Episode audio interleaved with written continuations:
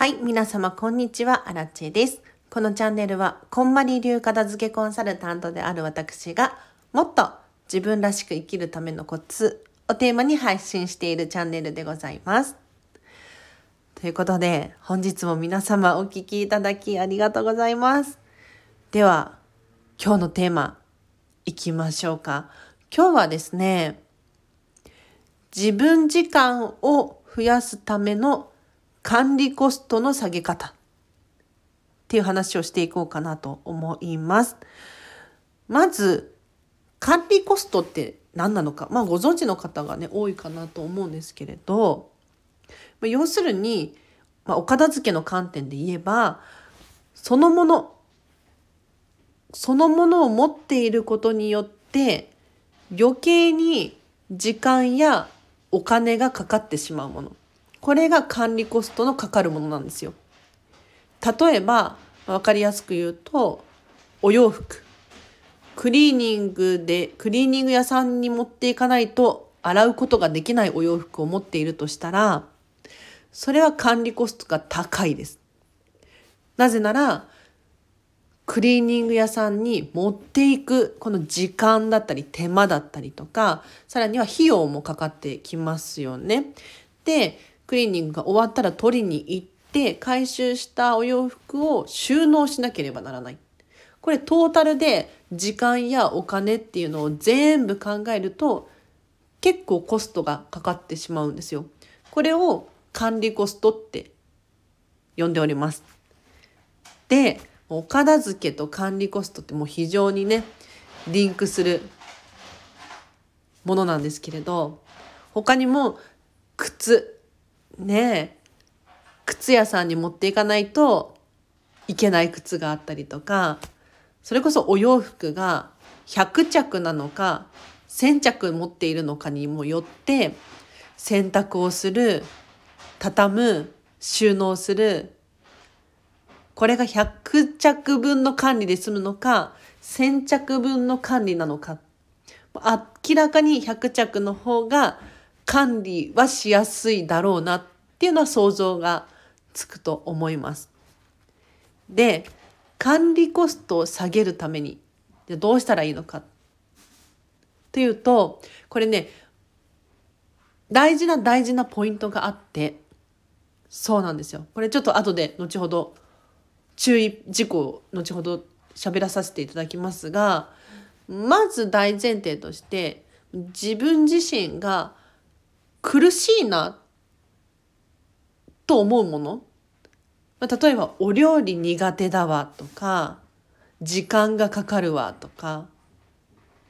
他にもお掃除が好きじゃないなとか。まあ家事全般で苦手分野があるものってありません？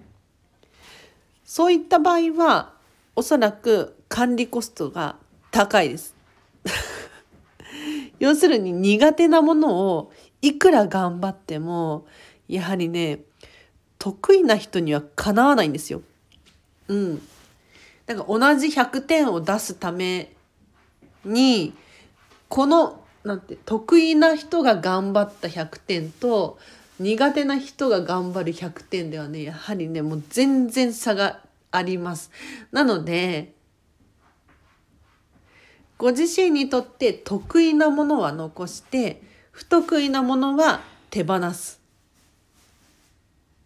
クリーニング屋さんに持っていくの嫌だなって思うのであればやはり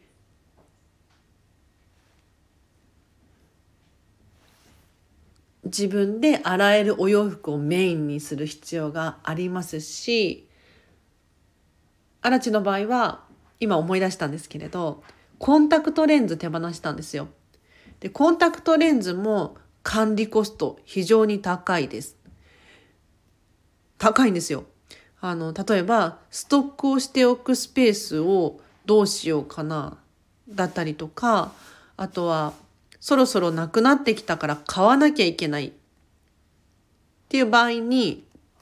どこで買うのかとか何を買うのかとかこう選ぶ時間迷う時間で毎回同じところって決めておけばいいかもしれないんですけれどやはり新商品が出てくるだったりとかもう今日中に欲しいだったりとかその時々によって状況が違うのでやはりね迷いが生じてしまう。でお金もねもちろんコンタクトレンズ支払わなければならないので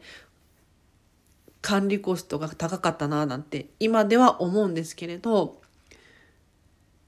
ご自身のときめきで何を残して何を手放すのかっていうのを見定めていただくといいかなと思います。で注意事項としてはこれ本当に大事な大事なポイントなんでお伝えするんですけれど自分自身がご自身がね好きなものまで手放したらダメなんですよ。これ時間がかかるお金がかかるだから手放そうって一見思うかもしれないんですけれどお料理が好きお料理が大好きなんですっていう場合はこれ時間をかけてもいいしお金をかけてもいいんですよ。楽しいし。自分自身の満足度幸福度っていうのが上がっていきます。例えばお洋服もすっごい大好きで趣味でいっぱい集めてます。ってなったらたくさん持っていた方が嬉しいですよね。なんならその先着あったところでお手入れするのが楽しくなってくる。だから週末にこうパパさんがねこう車を掃除しているイメージ時計が趣味っていう人とかもおそらく時計とかカメラとかねピカピカ磨いているのが楽しいひとときなんじゃなかろうかと思うのでこういった、まあ、高いし時間がかかる管理コストが一見高いものに関してもご自身が好きなのであれば手放しちゃダメです。で、これは人から何と言われようと手放さない方がいいですね。はい。では今日は以上です。いかがだったでしょうか？あんまりまとまってなかったかもしれないんですが、ちょっと夜中で ボケボケで、でも喋りたいことがあったので、あの、ちょっと雑談なんですけれど、ここからは。今日ねた多分人生初かなお料理教室に行ってきたんですよお料理教室で ABC クッキングさんかに行ってきたんですね。もうねもういろいろ喋りたいことがあるの。このこのお料理教室での出来事。まず一つ目は今日なんでこのテーマで話をしようと思ったのかというと料理教室がね、すごく良かったから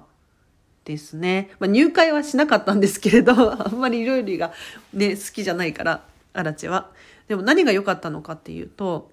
管理コストで言うと、コスパいいなって思いましたね。だって、例えばね、皆様お家でお料理をするってなった場合に、お料理をするって一言言っても実は実はね材料がないとお料理できないし調理器具例えばまな板とか包丁とかがなければお料理できないんですよ。まあ、手でちぎるとかはできるかもしれないけれどフライパンやらガスコンロやら電子レンジ冷蔵庫これらも必要になってくるわけですよね。でさらにお料理を作ったら食べるための道具が必要。食器がいるしお箸やナイフフォークが必要になってくるんですよ。って考えるとお料理って結構管理コストが高いなってアラチは感じるんですね。ただね今日お料理教室行ってきて思ったのがお料理教室に行けば管理コスト下げられるなって本当に思いました。もちろんあの自分で全部揃えてやるよりお金はかかるんだけれどでもねお料理教室今日行ってきてもうびっくりしたのが全部もう本当に全部計量されてて用意してくれてるこれすごいですよね。で私は用意されたものを用意された道具で混ぜるだけ でオーブンに入れて焼き上がるの待ってあ今日ねケーキ作ってきたんですよ。クリスマスだからねクリスマスケーキを作ってきたんですけれど焼いてでやり方も教えてくれてで自分で一人で作るよりも上手に作れて明らかに早く終わるでお掃除もそんなに食器洗ったり食器ボールか使った道具を洗うっていうのはあったんですけれどそんなね床を掃除するとか粉物とか使ったらお家大変じゃないですかお掃除が。それもしなくていいんだって思ったらすごくね急にお料理教室って素晴らしいなとかって 思いましたねすごく良かった今日はケーキだったんですけれど例えばそれが普通の日常のお料理も作れますっていう感じだったんですけれどじゃあお料理作れますってなった時に具材を買い揃えるっていうことも全部やってくれるわけじゃないですか。で私は用意された道具を用意されたレシピ通りに作ってでお家に持って帰って食べる。でしかもその技術とかレシピとかも学ぶことができてで金額もねいくらって言ってたかな？1回6,000円くらいだったんですよ確か。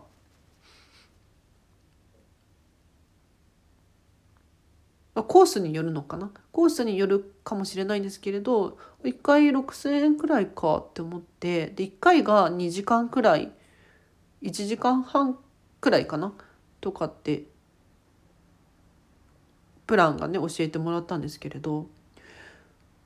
よくない？よくないかな？しかもねあの先生がだいたい4人くらいの少人数で先生が1人。ついてくださる。よくない？って思いました。うん。だからなんだろうなお料理する時に献立考えてさ今日何作ろうかなから始まってスーパーにお買い物行ってで食材買い揃えて重い荷物を家まで運んでで冷蔵庫に収納する。でで野菜切ったりとか。計量したりとかね。したりとか。大変じゃないですか。で食べたら食べたでさ今度は食器を洗う。で洗った食器を収納するっていう。ここまでのプロセスを考えるといいなぁなんて思いましたね。いやただねアラチェがなんでお料理教室には入会しなかったのかっていうともうなんて言ったらいいんだろう、まあ、いろんな理由がありますけれど自分が食べる食品に関してはもう徹底的にこだわりたいっていう もちろん外食もするし面倒くさい時は買ってきたりとかもするんだけれど家に置いてあるものって基本的にアラチェの価値観でいいもの？ちょっとこの話すると長くなりそうなのでここまでにしようかな。はい、でもう一個話したいことがあってお料理教室で。何かって言ったらねもうさあのお料理教室綺麗なの。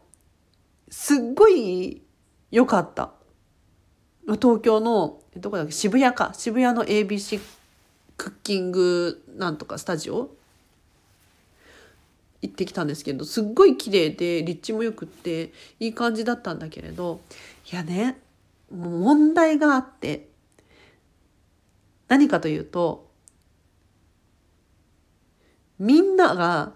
スタッフさんみんながずっと探し物してるのよ。もうびっくりしちゃった。なんか11月にリニューアルしたばっかりだとかって言っていたので、もしかしたらまだ物のね、定位置とか住所っていうのかな、が決まっていないがために、こう、あれどこだっけ、これどこだっけってなっていたのかもしれないんだけれど、各テーブルの作業台の下が収納スペースになってるんですよ。で、そこに、例えば布巾が入ってるとか、なんだろう、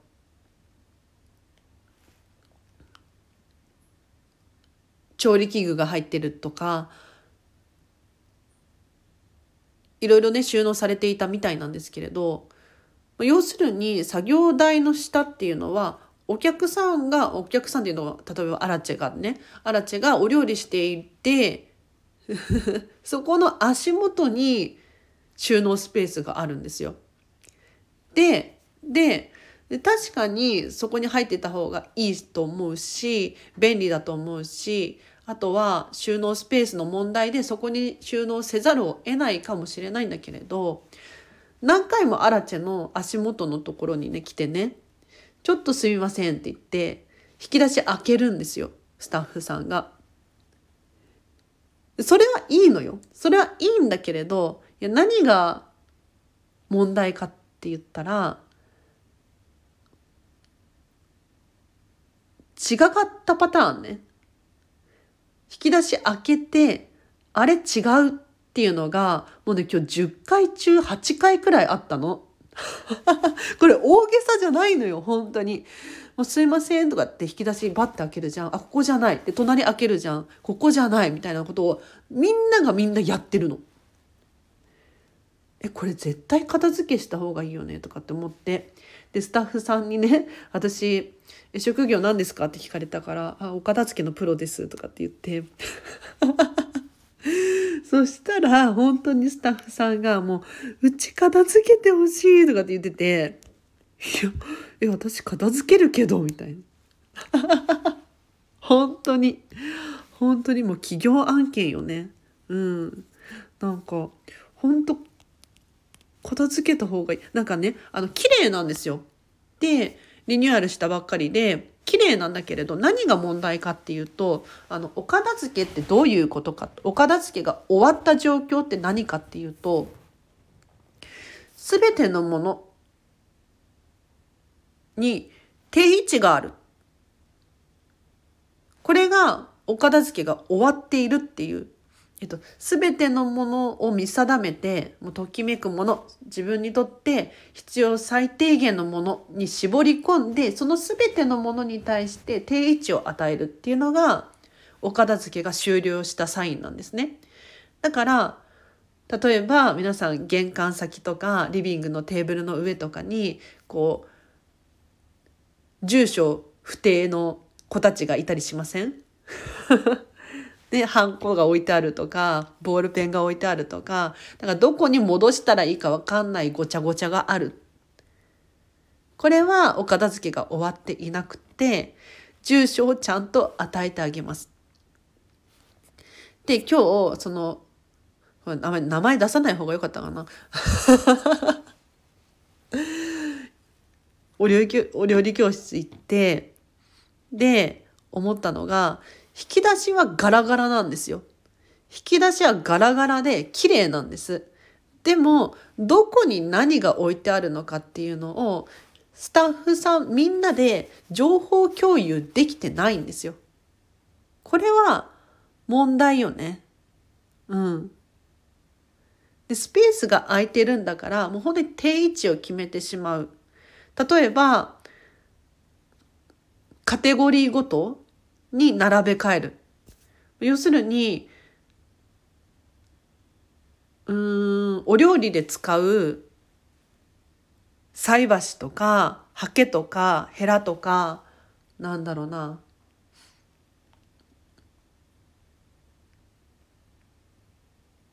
フライ返しみたいな。ああいうのは同じようなカテゴリーっていうイメージがつくじゃないですか。だったら近くに収納しておく。で、そうじゃなくって、付近とか、なんだろうな。付近とかアルコールとか、なんか似たようなカテゴリーのものは似た場所に収納しておくべきだと思うの。今日はね、なんか私の引き出しの中に、その、全然違うカテゴリーのものが入ってたななんて思ってで一つは全く何にも入ってない引き出しがあったりとかしてこれは迷うよねって思いました。うん。これトヨタの片付けっていう本があるからそれ読んでほしいとかって思って待ってちょっと盛り上がってきちゃった一人で大丈夫ですか？だからトヨタの片付けの本のは何がいいかっていうとあの基本的にビジネスのお片付けなんですよ。なので全員に分かりやすい何も考えなくても目に入るそんなお片付けの方法なんです。で部品とかがいっぱいあっても明らかにこれはここだっていうのが一発でわかるようなそんな工夫がされている本なんですよ。でこれお家でも家族と共有しているものがあるっていう方には本当におすすめなんですけれど人ってね基本的に視覚情報がすごく大きいんです。視覚から入ってくる情報が大きいので目に例えばあの引き出しを開けた瞬間にパッとこれだってわかるもしくは引き出しを開ける前にこうイラストが書いてあるとか、えーと、スプーンここですみたいなスプーンナイフフォークってシールが貼ってあるとかこれは分かりやすいんですよ。パッと見でわかる。でもこれが何も書いてなかったら開けてみないとわからないってなってしまうんですねだからちょっと今日長くなりそうなのでここで終わりにするんですけれどもうお片付けっていうのは収納が多くて余っているけれど何がどこに置いてあるのかわからないっていう人結構いるんですね実は。うん。だから一見お片付けいらないじゃんって思う方でも物の住所が決まっていなくてあっちこっち行っちゃって探し物をしちゃうっていう人いるんです。なのでね皆様お片付けの終了のサインっていうのはもう全てのものに定位置があるっていうその状況がお片付け終わったサインなので参考にしてみてください。では以上です。皆様今日もお聴きいただきありがとうございました。質問とかあればコメントやレターで送ってみてください。アラチェはね、答えられる範囲で答えていきますので、お気軽に教えてください。では以上です。皆様お聴きいただきありがとうございました。明日もハピネス。今日だね。クリスマスですね。そう。あ、クリスマスの話もしたかったな。明日はね、じゃあクリスマスの話しますね。あの、クリスマス用品の話。お片付けのチャンネルだからね。はい。をしようと思います。では今日は以上です。皆様お聴きいただきありがとうございました。今日もハピネスを選んでお過ごしください。あらちでした。バイバーイ。